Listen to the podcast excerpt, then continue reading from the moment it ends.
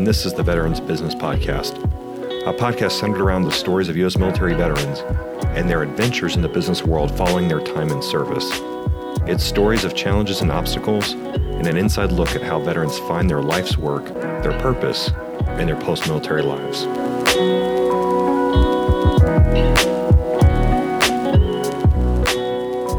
Welcome to the Veterans Business Podcast. I'm so excited uh, that you're joining us this week. I am super thrilled and pumped to introduce to you our special guest, Jesse Iwuji.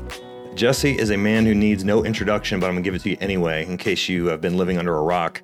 Uh, Jesse is a graduate of the U.S. Naval Academy. He played football, ultimately earned his commission as a naval officer. Once he commissioned, he spent 10 years on active duty as a surface warfare guy before transitioning to the reserves in 2017. During that time, Jesse got in the sport of racing, made his debut in 2015, and has raced in a variety of different series most notable of which is the imminent start uh, Xfinity Series due uh, debut at Road America, where he'll be driving.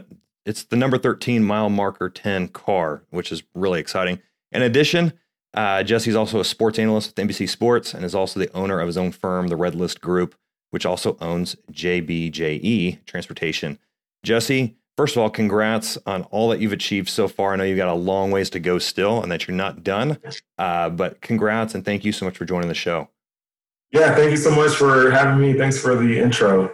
Yeah, man, absolutely. So it's it's always it's always a thrill. Love love to see uh, fellow veterans uh, crushing. I guess you're technically not a veteran since you're still on the payroll, right? But uh, still in reserves.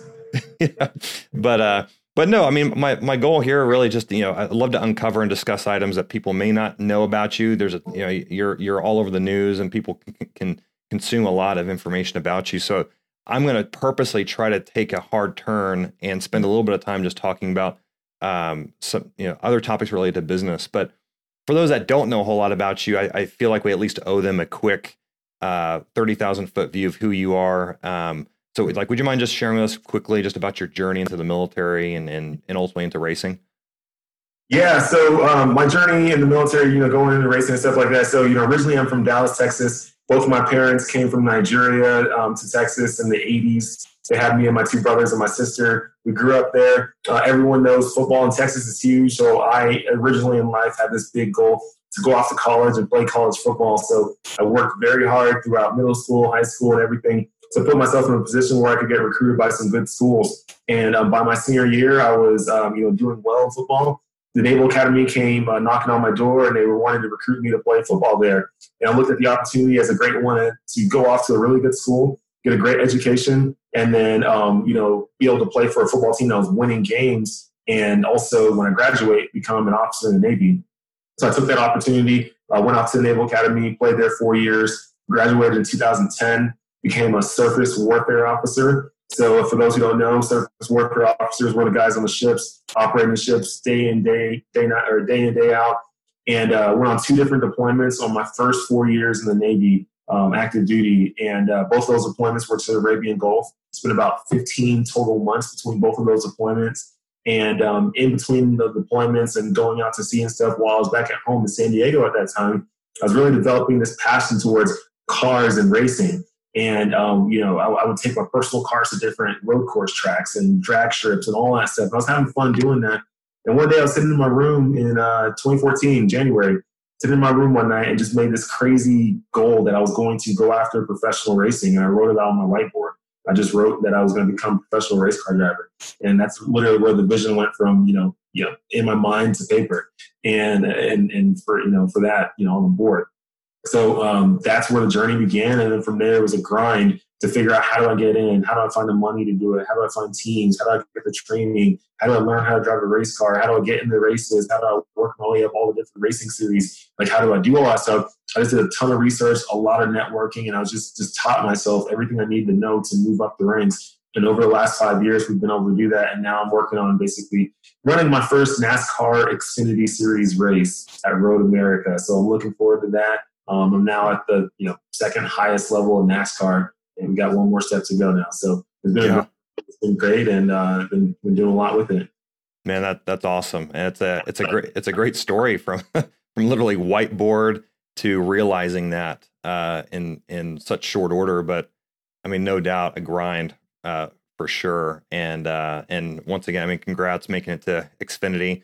They change the names of the series like every three years, and so I mean, like I've I like I remember the series names from like three generations ago, and it's like Busch it's, series. yeah, yeah, Busch series Yeah. and Winston Cup. Winston Uh, Cup, yeah.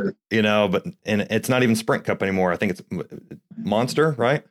Monster Energy up until Yeah. last year. Now it's just the NASCAR Cup Series. Okay, that makes it a lot easier. Yeah, yeah. That's awesome. Well, um, so so taking all that, taking all that aside, take us through the formation of Red List and JBJE Transportation. Like, how did you get your start there? What, tell us a little bit about the the story behind that. Like, what was all that about? On the business side of things, uh, you know, back in 2015, when I was getting into racing, I really had to figure out a way to find the funding to do it. And as I was looking for sponsorship, as I was networking with people and trying to find different ways to, to get funding, I quickly realized that it's hard, you know, it's difficult. So what I did was I wanted to figure out a way where I could always have funding no matter what, whether I had sponsorship or not. So I decided to start my own business on the side, and I did it where I knew best. You know, I'm, in the car world. I, I know cars. I know car people. I know people who like to take their personal cars to tracks for open track days. So I started putting my own track day events on, where I was putting on drag racing events at, at different drag strips in Southern California, Phoenix, Arizona, and now Dallas, Texas. And the events have gone well over the last five years. They've grown and grown and grown. And uh, through a lot of you know social media marketing and and everything we do with that, we've been able to attract a lot of people to come to events. And usually each event we're having anywhere between 100 to 130 cars racing. Uh, we usually have anywhere between you know 1,500 to 6,000 people in attendance watching the event. So they've been going really well and uh, been profitable profitable um, pretty much all the events. And uh, you know, I've been having fun doing that. And then on the JBJE side, uh, we decided me and my brothers we came to business where we were going to get semi trucks and have them running on the road. And right now, uh, we own we own a semi truck. We have some other owner operators who run under our authority, and um, we are hauling goods all across the West Coast right now. So that's been pretty good. It's been growing a lot, and you know, business, this year is definitely a boom because during quarantine time, everyone was stuck at home. Was all over the place, so you know, you needed semi trucks out there on the road moving that stuff. So business definitely moving a lot in the spring, which was great. Man, that's awesome. And I love, uh, I, I don't know if it's the foresight or just you realizing just how expensive racing is and how difficult it is to get sponsors. And so I think, I think it's genius of you to like, well, you know what? Screw it. I'm, I'm going to, I like, I will fund as much of this as I need to on my own and not be beholden to, uh, sponsorship terms. And so I, obviously the sponsors have come and they're, and they're there and no doubt you got some great sponsors, but, uh, but it's great being able to have that as a net and something to le- to lean on, right? And so, um, and no doubt with with the with the quarantine time, probably giving you a chance to really double down and and work work more inside of the you know on the business as uh as we navigate this whole crazy season we're in, right? Yeah, yeah, that's definitely true for sure. Yeah. What what um so like what business challenges have you had with with just getting those things off the ground? So like there's a lot of folks who they they want to get in a business or they have an idea, right? They they've drawn it on the whiteboard and maybe they are either you know in the early days of their own grind um or they are or it's still in the idea phase, but you know take us through like how did like what obstacles and challenges did you have to face just in those early days just just just to get it going and off the ground and and and make and making a few bucks Yeah, so getting it off the ground and going, that's the toughest part right there is taking that step. You know, we all have ideas. Everyone in the world has some idea of what could be the next greatest thing, but most of that stuff goes to the grave with people. It just stays right here. And the reason why is because everyone falls into this whole trap of, uh, they, call, they call it analysis paralysis, where basically all that you're doing, all the analysis here, you're thinking about it all the time. And some people go even further where maybe they start writing stuff down they do all that, and then they start looking at the numbers, and then, then they do, they're looking at this, looking at that, researching this, researching that, which is good. You've got to gain all that information. That's good. But then don't get comfortable in that research phase. It's real easy to get comfortable in the research phase and feel like you're doing something all the time. The next, you know, you go two, three years of just researching, and that's it. You never actually do anything. Don't do that. That's analysis paralysis. Is where you get paralyzed in the analysis phase. You got to get past that. At the end of the day, you do have to do research to get going. You got to know what you're getting yourself into, do your numbers, run your numbers, know what it's going to take. Once you have that core information, you're not going to have all of it. You're going to have some. Have enough. Basically, think of it like this imagine jumping out of a plane. Just make sure you have enough stuff in the bag to form a parachute. As long as there's no stuff, you're fine. Just jump because you need to jump. What happens is we'll sit in the plane forever counting every little thing, making sure every little thing is just right. And then there might be one thing that's not just right. Next thing you know, we're trying to get that right. And we're just constant phase of just trying to fix little things and get things right just for the perfect time to jump out of the plane. There's never going to be a perfect time to jump out of a you know a great plane because it's comfortable up there. It's comfortable flying knowing that you're safe, but it's not comfortable falling through the air all the way down to ground zero. So make sure that, you know once you do have everything in there, no matter what it looks like or what condition this is, just make sure you have it. Make sure you know how to how, how to get your parachute ready, jump, and then figure it out on your way down because then you're now you got a timeline and you got to figure it out before you get to you know ten thousand feet or something like that. Because after that or whatever it is, you're gonna you're gonna hit the ground pretty hard. So um, what you need to wake wake wake people up. So I tell people that that's the toughest part is is is getting over that hump of the analysis paralysis phase. Just jump out of the plane. Just make sure you have all your parachute stuff in the bag. It don't gotta be packed. Just have it. You'll figure it out on your way down. Right, man. That's that. Yeah, that's. I mean, that's great.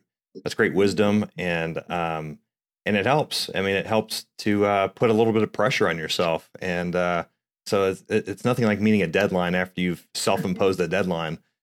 so, um, and, and, and, you know, the biggest thing too is, you know, um, because because a lot of people want to know like what are the exact steps? Like I need to you know do I need to go form an LLC do this and that? Like oh yeah there's all these little things you have to do but none of that stuff matters if you don't get your mindset right. That's why I said the analysis paralysis paralysis part like it, you got to get your mindset in the right place or no business is going to work at all. It doesn't matter if you take if you look at, you know, go on YouTube and find the 10 steps to have a successful business, none of that stuff matters unless you get your mind in the right place. It has to be comfortable with the uncomfortable. When you get there and you're willing to put everything on the line, you're willing to lose it all, and you, and you know how to get it all back. When you get into that type of phase, when you get into that type of uh, mindset, you become very dangerous and, and, nothing can stop you. So I tell people, get yourself there.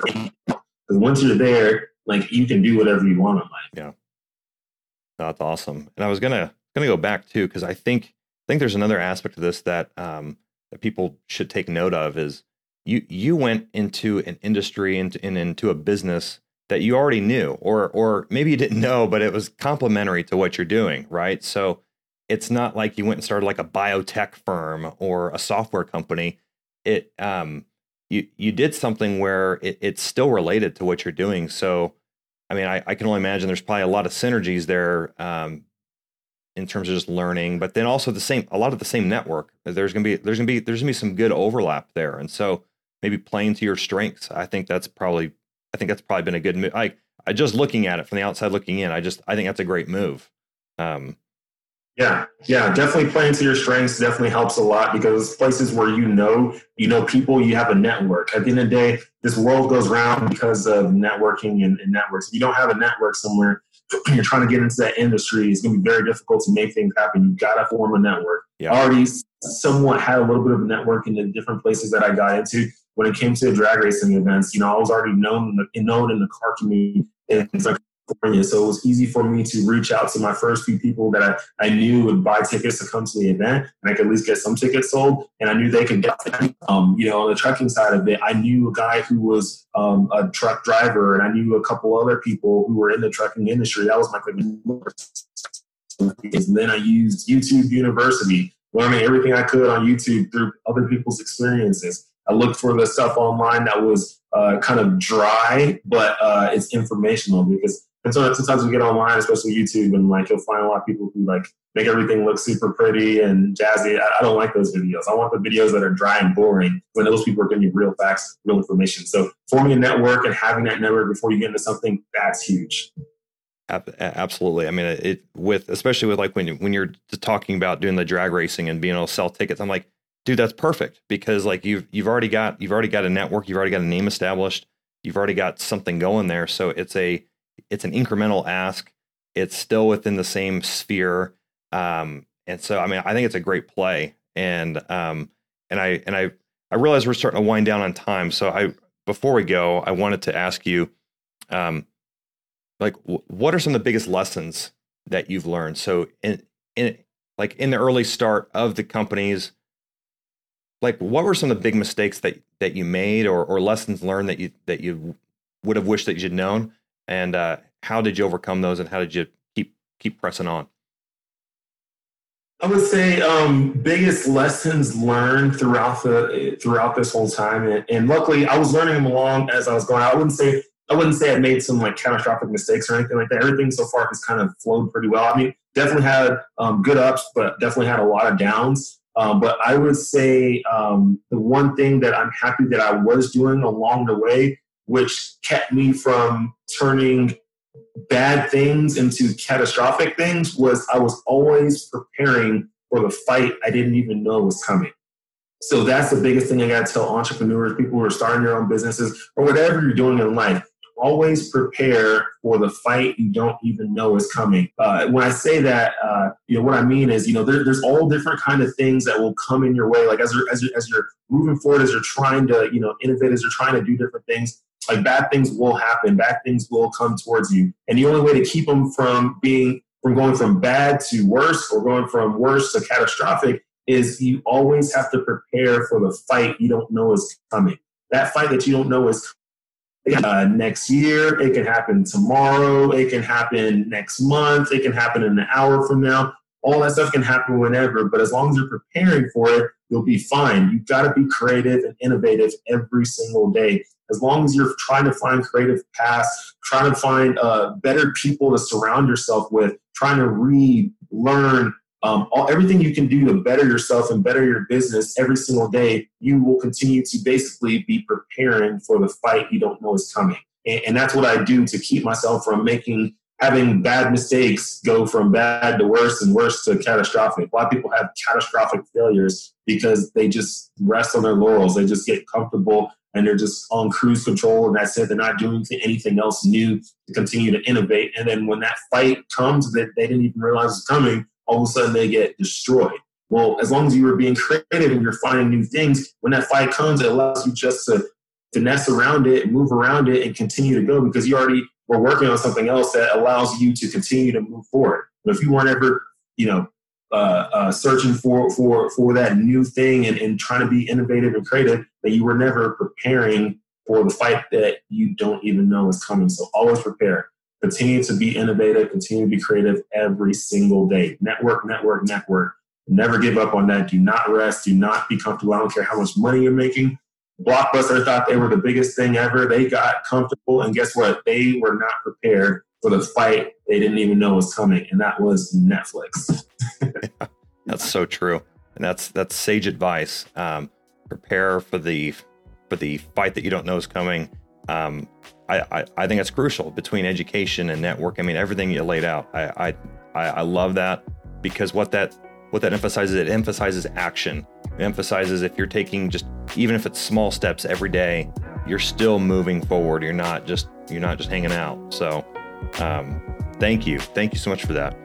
Um, well, and I think I think I think we're probably right at the end of our time. But man, I just want to wish you nothing but the very best this weekend. I know you got I know you got another race that you're going to, but then of course your big Xfinity debut.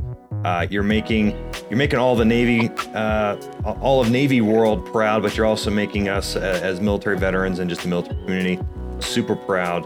Uh, excited to see all the things that you're doing. And uh, thank you so much for spending time with me today. I, have I've, I've truly uh, treasured that. Thank you. Yeah, thank you so much for having me. It was fun. Man, what a great interview. I really enjoyed getting to speak with Jesse. It's awesome just to see his rise uh, through NASCAR. But I mean, obviously, it comes it comes at a cost, and the cost has been some pure hustle, some grit, and some really some solid determination to get to where he to where he is. So I I'm cheering for him. I, I wish him nothing but the very best, and uh, and I hope to continue to see him crush it. There's a lot of really good notes uh, from the episode. Just a couple quick items that he talked about, you know, preparing for the fight that you don't even know is coming, I think is really crucial. And like him and I had discussed in the episode, I mean, that really comes down to being active, being proactive. Uh, there's a great blockbuster Netflix uh, little visual there. So anyway, I hope you enjoyed. I hope you enjoyed the episode. Uh, I, th- I, think it was a lot of fun, and uh, I'm just so grateful uh, for your listenership and for your viewership. And I look forward to bringing another episode to you again next week. Take care.